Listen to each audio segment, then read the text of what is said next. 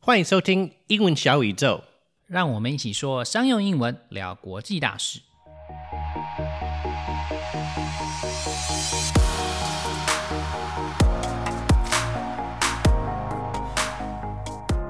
Speaking of research institutes in Taiwan, Academia Sinica is probably one of the first institutes that comes to your mind. However, it was actually started in China, which is implied by its name, Academia Sinica. The name Academia Sinica comes from Latin. Academia means academics, and Sinica means Chinese. So it translates to Chinese academics in Latin. Academia Sinica 是台湾最重要的研究单位之一，但是它不属于教育部，而是直接隶属于总统府。那这其实就可以看得出来它的地位到底有多高了。那大家可能会觉得中央研究院的英文名称 Academia Sinica 有点奇怪，那这是因为呢它是拉丁文，那 Academia 是学院的意思，而 Sinica 则是形容词中国的，那所以直接翻译呢就是中国学院。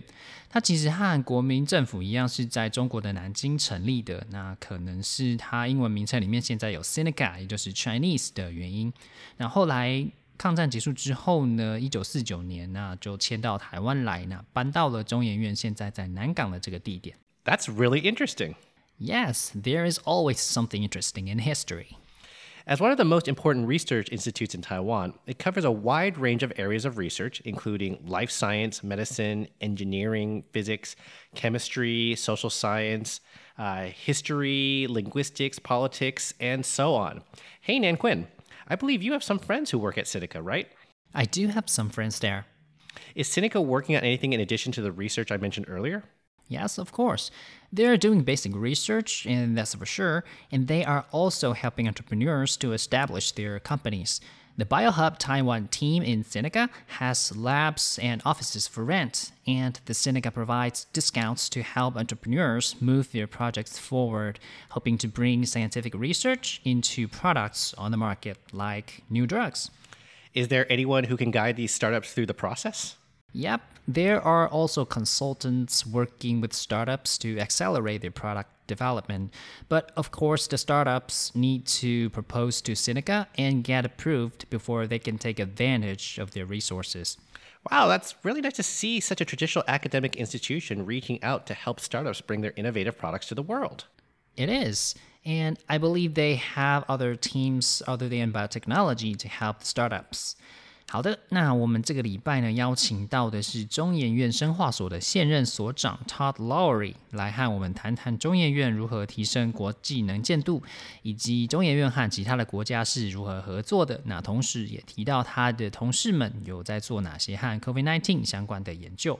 大家也不要忘记呢，那帮我们填写表格，然后下载中英对照逐字稿哦。那表格的链接在这次的节目简介里面也可以找到。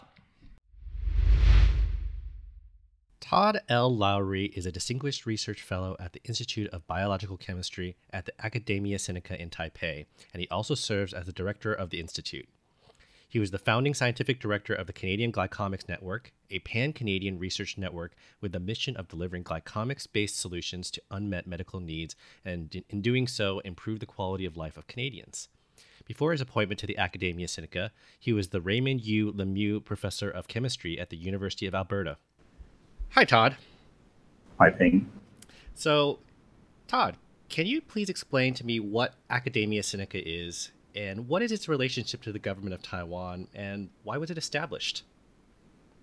So, Academia Sinica is a government research institution. So, it, it's it's different than university in that it, it's not part of the Ministry of Education, but it's actually directly under the, the government of Taiwan. So, we're a we're a, a, a research institute run by the government, effectively. Although the work that's done here is not highly secret, or most a lot of what goes on here is is just basic research, both in the area of science, the life sciences, and the, the humanities and, and arts.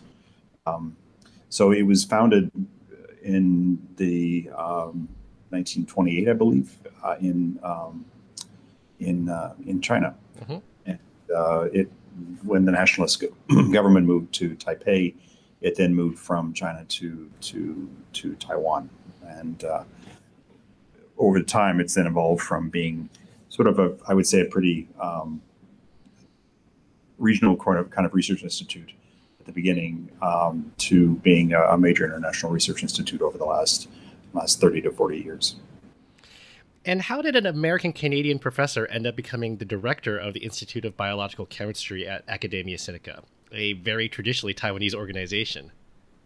Yes, so I first first visited Academia Sinica about 15 years ago now to give us some lectures and and then uh, came back about five years later and and and then really really enjoyed my stay in Taipei and at that point I started coming back on a regular basis. I was on sabbatical here twice, including for a period of about six months uh, mm-hmm. in 2016. So uh, I became intrigued with the idea of, of living in Asia, f- to work in Asia, and in fact, growing up in North America, um, spending all of my life in North America, the idea of going somewhere else to, to, to, to do work was appealing. Um, and um, for various reasons, I think Taiwan uh, is an ideal place to work for, for, from if you're an expat. Mm-hmm. I think mm-hmm. people in your, your show will agree with that. Um, in addition, Sinica has really exceptional facilities. Uh, the research environment is excellent, uh, as good as what I could find in Canada or anywhere else. And so um, I sort of kind of behind the scenes started looking around a little bit opportunities, and then eventually there was a, a, completely legitimate opportunity that showed up that that there was a, an opening for a for administrator position, uh, and I applied and and interviewed and went through all the processes and eventually was selected. And so um, I started it about two years ago now. Um, and so uh, I guess what I would say is life is too short not to take interesting opportunities. And so this seemed to me to be an interesting opportunity. And um, COVID notwithstanding, this this this has been great. Um, and certainly I don't have any any regrets about the decision. And I can I can do as much here in Taiwan as I could in Canada or frankly anywhere else in the world. And how has the transition been from Canada to Taiwan? Uh, well, you know, I had spent a lot of time here, so I, I, knew sort of what I was getting into in terms of you know the the weather and the and the, the people in the city and, and whatnot. So, um, say the culture adjustment has been relatively modest. Um, uh, Taiwanese bureaucracy is is sometimes uh, rather maddening, uh, and so learning how to navigate that is is is been a, a bit of a challenge. But I mean, I, I would say that that we have bureaucracy everywhere, and it's just a matter of of of learning how to navigate it. And so, right, of course, there there's some things that are surprisingly easy to do here that are very difficult to do in North America, and other things here that are seem completely trivial that we have to jump hoops through. Uh, and so it, it's it just it's been that's been the major adjustment. At, at the beginning, I was going back and forth every month um, because I still had to have a small operation in Canada, mm-hmm. uh, and, and, of course when when the the border was closed about a year ago for COVID, uh, that that stopped, and I've been spending pretty much all my time in Taipei since that point. Um, so I'm, i still have a lab in Canada, as I mentioned, but I'm in the process of winding that down, and that'll be shut down within the next sort of probably 12 to 12 to 18 months. It'll be completely shut down. And then you'll be a full timer here, right? That's right. So officially, I will be full time starting in July. So I, I, I took a, a phased retirement package from my previous institution in Canada, and, mm-hmm. and so officially, I've been only 50% time here, um, although. Um, I've been spending most of my time here in the last year. And so I'm looking forward to having no official responsibilities at another institution. Can you talk about some of the more interesting and important research that your institute is working on at the moment? Sure. So maybe before I go into that, I'll explain a bit more about the way the sort of uh, structure, research structure of Sinica. And so, so I mentioned earlier that that a lot of what goes on, or most of what goes on here, is is really just basic research there are three sort of groups of institutes. One is the life science institutes, which my institute is in. There's, uh, I think, nine of them at the moment. There's also the physical sciences institutes, um, and I forget how many are in that one. And then there's also the the uh, the social sciences and humanities institutes. And again, I mm-hmm. forget how many institutes are there. So roughly, there's about 30 or 35 in that range of different institutes. Right. Uh, and so they all work in different areas. And and there's a although every institute has kind of a sort of a focus, there's a lot of bleed through in terms of, of commonality of research. So I'm in the in the Institute of Biological Chemistry or, or Shanghua So, so Biochemistry Institute. Mm-hmm. Um, it was founded about 45 years ago, um, and we work on basically biochemistry. And mm-hmm. so the the work is pretty broad. So we have people that are interested in cancer. We have people that are interested in infectious disease. Uh, and indeed, currently we have a couple of colleagues who are working on things related to COVID. And so we've all heard a lot about the spike protein on the vaccine that are used for vaccines and the importance of the spike protein mm-hmm. in binding to to human receptors.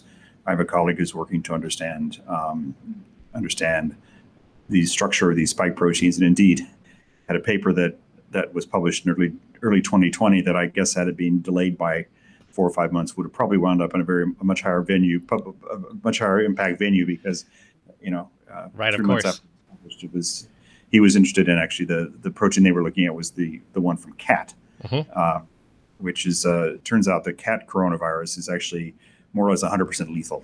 Oh wow. so so and there's really no way to treat it, and so there's a lot of interest in trying to develop vaccines, and so.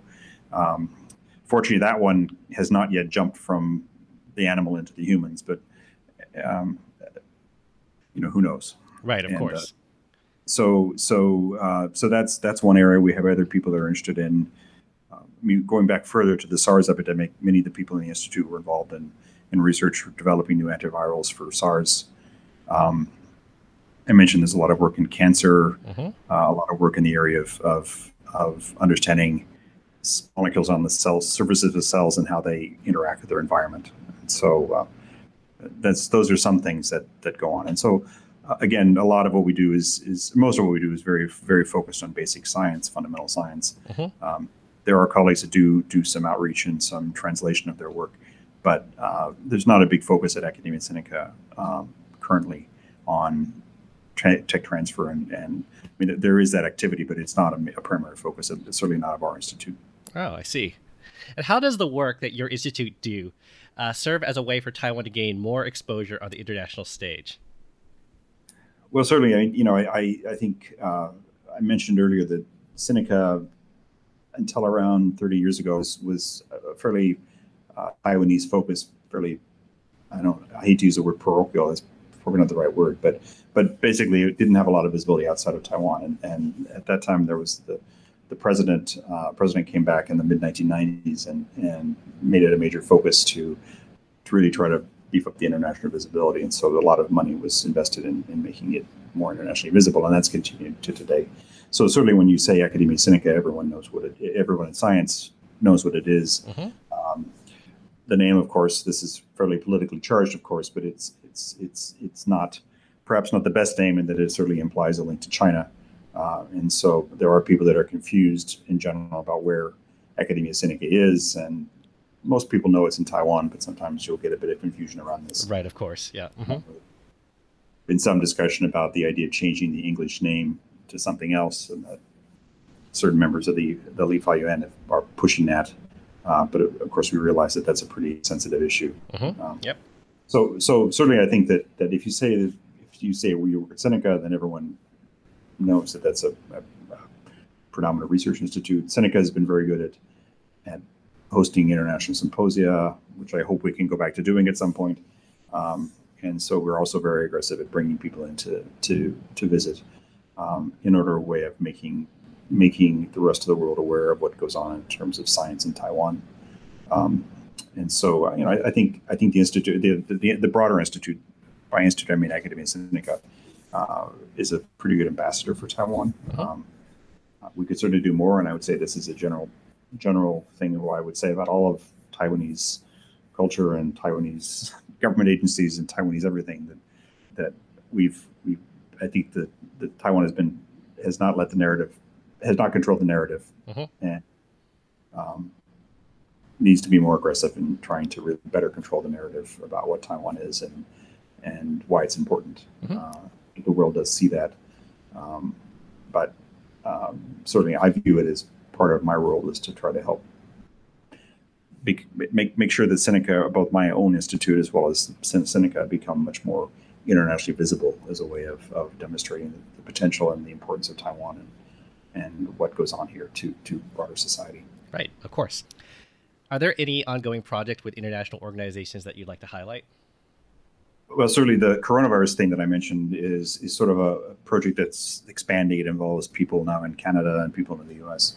Um, I would say most of our most of our colleagues do have international collaborations. Um, um, and let me just focus on one thing that I've uh, in my own group because it's easy for me to to do this. And so, because I'm I'm well aware of it, there's there's um, we have work on we're interested in developing new diagnoses, new new diagnostics for for uh, mycobacterial disease. The most most well known mycobacterial disease is tuberculosis. Right, of course.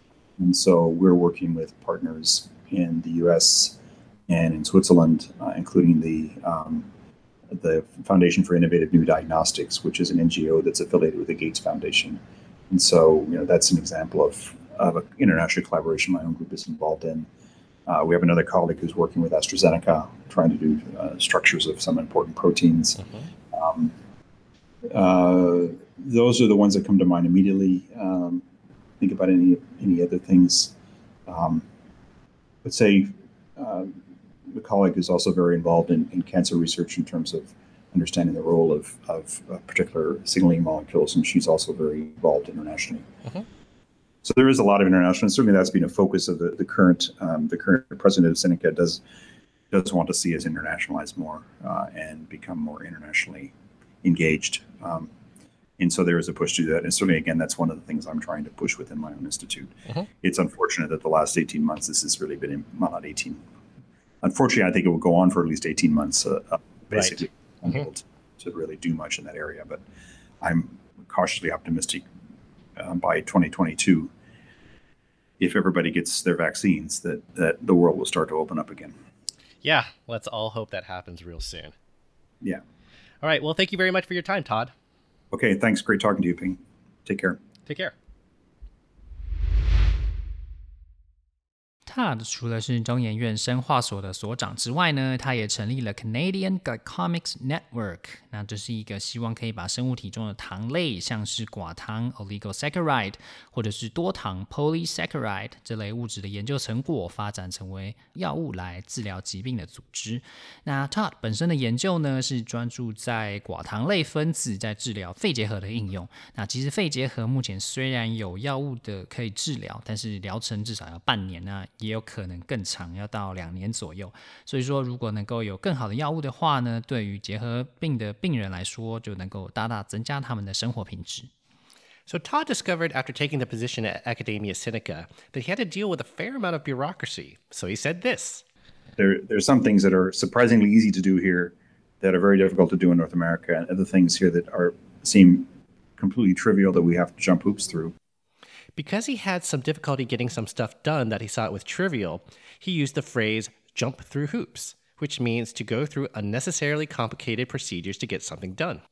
To jump through hoops 字面上的意思呢，就是要跳过马戏团表演常常会用到的火圈。所以当你 jump through hoops 的时候呢，就表示你克服了重重的困难来达成目标。 例如，Harvard makes you jump through hoops to apply for their program。你必须要克服重重的困难才能够申请哈佛。Todd said this regarding his other research team that's currently in Canada. I still have a lab in Canada, as I mentioned, but I'm in the process of winding that down, and that'll be shut down within the next sort of probably 12 to 12 to 18 months. It'll be completely shut down. The phrase Todd used was to wind down. So wind means to tighten the spring of a clock or a watch. On the contrary, to wind down means to loosen the spring until the clock shuts down. This phrase can also mean to relax after stress or excitement. 在访谈里面，Todd 用了 wind down 这个片语来说明他即将关闭他在加拿大的实验室。 Wind 本来的意思呢是上发条，所以 wind down 就是放松发条，也就是慢慢的关掉的意思。So when Todd said that he is in the process of winding the lab down, he meant that he is closing his lab in Canada gradually. Wind down 还有另外一个意思呢，就是压力过后放松、松懈下来的意思。例如，Now that final exams are finished, the school year is really winding down. 既然期末考已经考完，那这个学年呢就快要结束了。Please note that the past tense and past participle of wind is wound. The spelling of wound is W O U N D, which is the same as the word wound, but the pronunciation is totally different. Wind 的过去式和过去分词都是 wound，W O U N D，和 wound 伤口的拼法是一样的，但是它们的发音是完全不同。 接下来，Todd 在形容以前中研院在国际上的曝光度比较低的时候呢，他是这样子说的。I hate to use the word parochial. That's probably not the right word. 他用了 parochial（p a r o c h i a 这个形容词来说明中研院当时是一个比较区域型的研究机构，那国外的人比较没有听过。Parochial is the adjective of parish, which is an area that has its own church or priest. So Todd used this word to describe that Sinica at the time was a relatively local research institute that lacked international visibility and it didn't have a very worldly mindset. Parochial 这个字是 parish 的形容词形态，那 parish 是教区的意思，也就是说这个区域呢，它有自己的教堂和牧师，所以 parochial 就是教区的。那引申的意思呢，就是地方性或者是比较狭隘的，那也有比较封闭或是没有开放思想的意思。例如，The chapter of the club has been criticized for being too parochial, so there has been a recent effort to recruit younger and more diverse members. 这个社团呢，曾经被批评太过封闭，所以呢，他们最近开始招募比较年轻而且多元的成员。 All right, these are the words and phrases we've learned today.